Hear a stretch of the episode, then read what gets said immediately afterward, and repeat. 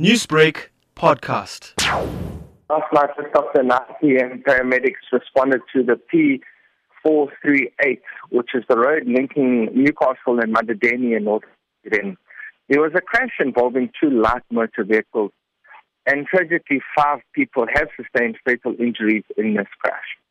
Paramedics treated two patients for serious injuries at the scene before transporting them to hospital for continued medical What sort of injuries did the two people who survived sustain? sadly, five people sustained fatal injuries, and in the two people that survived, the reports, some reports are saying they were minor, whereas another report said it was serious injuries. So, um, definitely injuries that require admission to hospital. Do you have any indication of what caused the crash? Well, at this stage, it would, would be purely circumstantial to try to guess what the cause was. The police, as well as the road traffic inspectorate, are on high-level investigation what may have been the cause of the crash. Newsbreak, Lotus FM, powered by SABC News.